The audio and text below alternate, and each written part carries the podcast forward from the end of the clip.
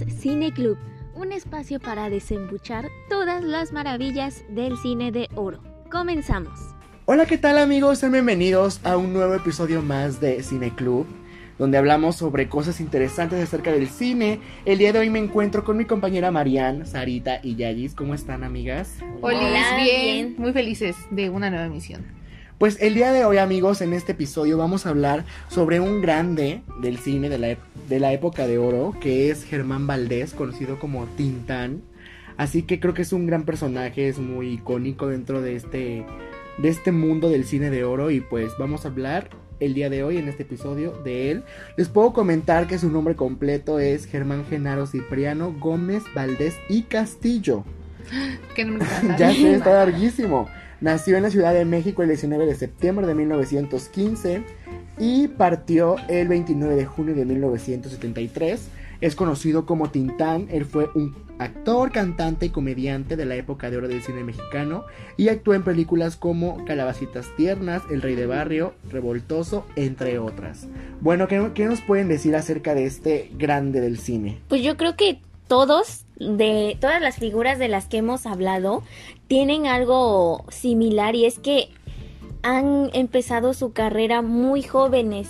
En el podcast pasado hablábamos de Silvia Pinal que empezó a los 17 años Sí. y Tintán empezó a los 19, pero en una en una radiodifusora XEJ y no me lo van a creer cómo, pero empezó como intendente y después ¡Órale! ascendió, así es, ascendió a tener su propio programa. Bueno, estuvo participando en algunas de las programaciones de esta radiodifusora y posteriormente le dieron un ascenso y su propio programa. Pues sí, fíjense que un día mientras arreglaba los cables, el joven bromeando y pensando que nadie estaba escuchándolo, imitó al cantante mexicano de boleros Agustín Lara.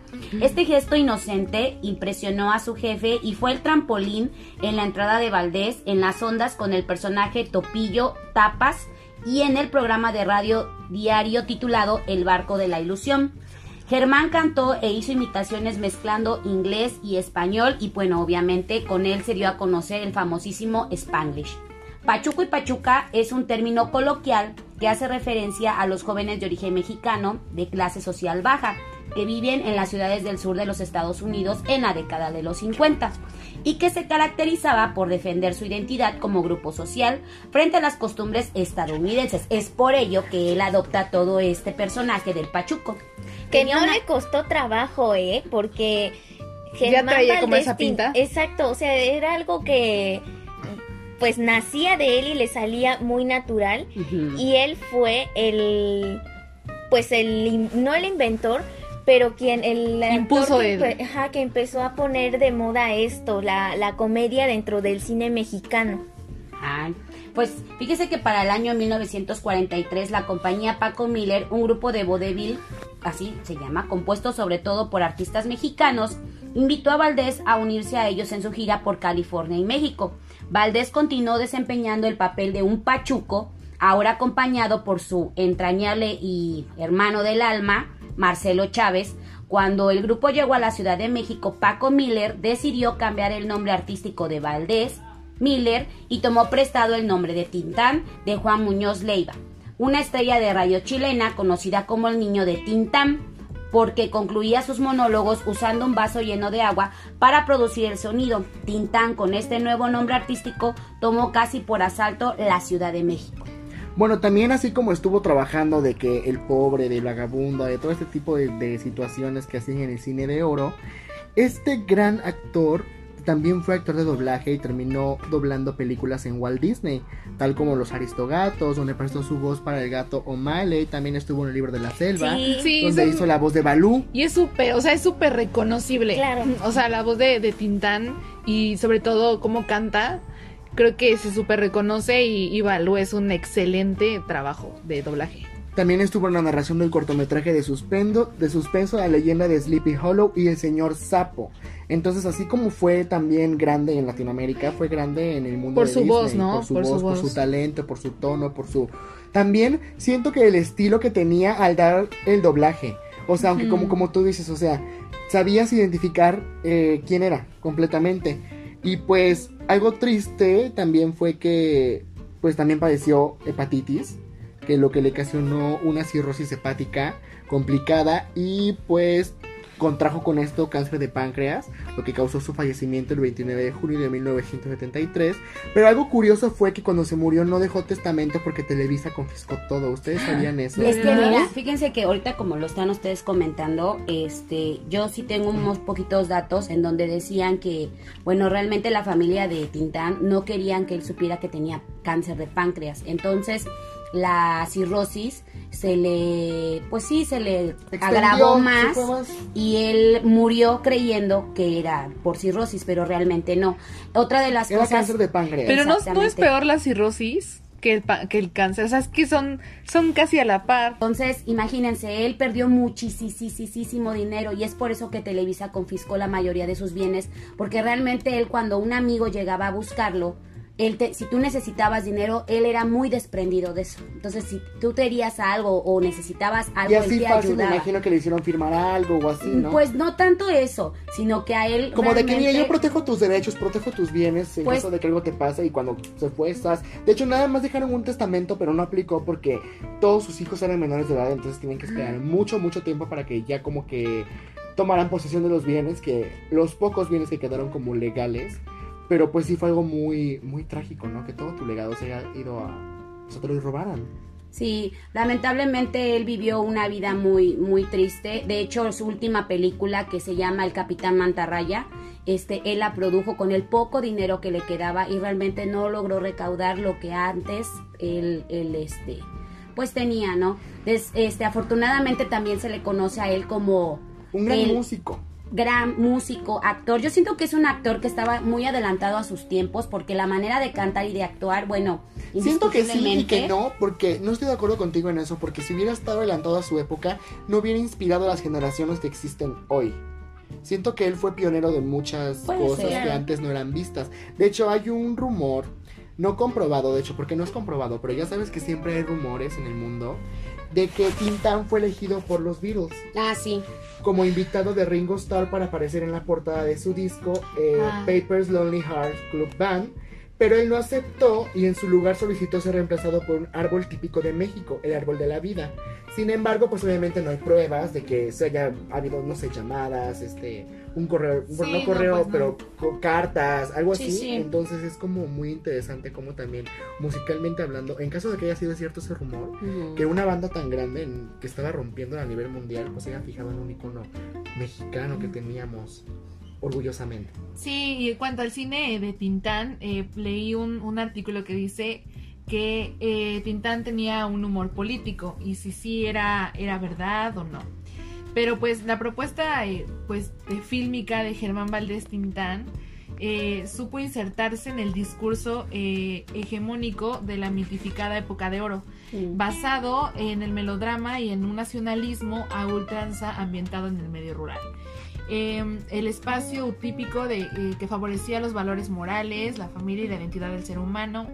En este horizonte, la cinematografía proporciona a los ámbitos histórico e historiográfico múltiples significaciones que este tipo de representaciones ofrece en relación con el contexto de una particular, eh, de una particular época histórica. El cine entonces, a ser un único medio de comunicación de carácter lúdico y en general accesible, se convierte en un magnífico mecanismo de entretenimiento, pero también de apreciación de algunos rasgos de la cultura política de aquellos años. Aquí también, bueno, lo que vemos es sobre la, la importancia que tuvo el cine en ese entonces, tanto, eh, bueno, la época de la cual hemos estado hablando en estos podcasts, pero también el cine como tal.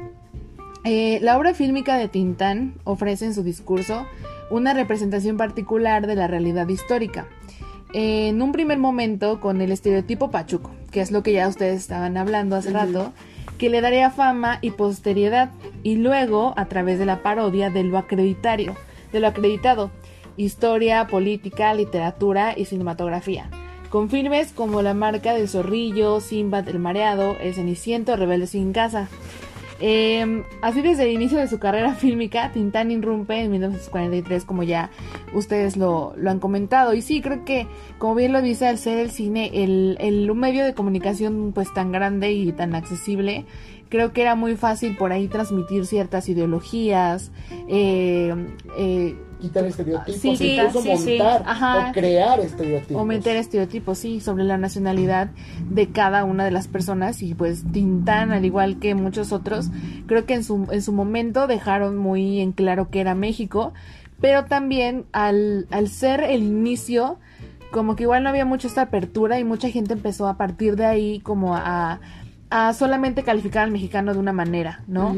Eh, y como era est- estas esas películas que se hacían un poco más famosas eran de comedia, de gente de, de rancho, de como Pedro Infante que, Sí, sí.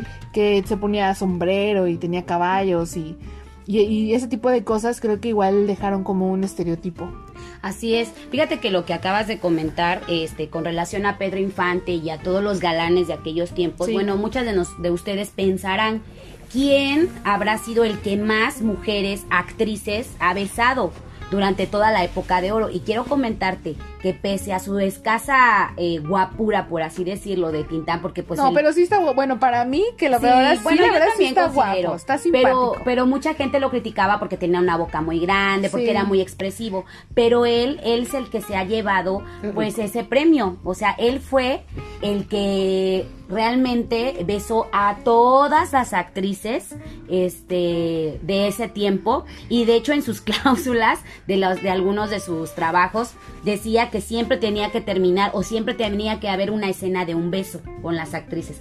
Entonces, mucha gente pensará, no, pues sí, de que era ojo alegre, lo era.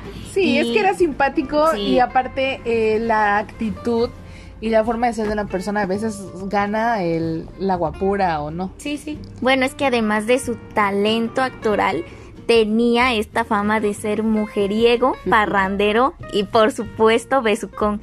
Y dentro de estas eh, actrices que fueron besadas por Tintán está Silvia Pinal, Yolanda Montes, Tongolele y Kitty de Hoyos, que aseguran que en su momento el cantante era bien mano larga y cariñoso en los sets de filmación.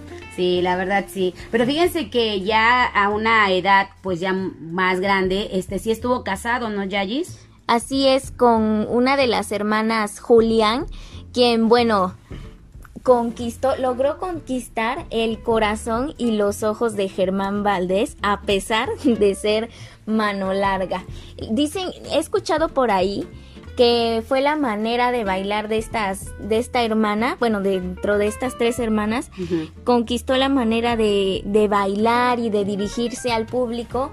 Y bueno, llegaron a formar eh, una bonita familia que instruían a sus hijos en el medio de la música y de los escenarios. Y fuego, para más o menos meter en contexto quiénes son las hermanas Julián, no sé si alguno de ustedes o los que nos están escuchando han visto la, per- la película La marca del zorrillo.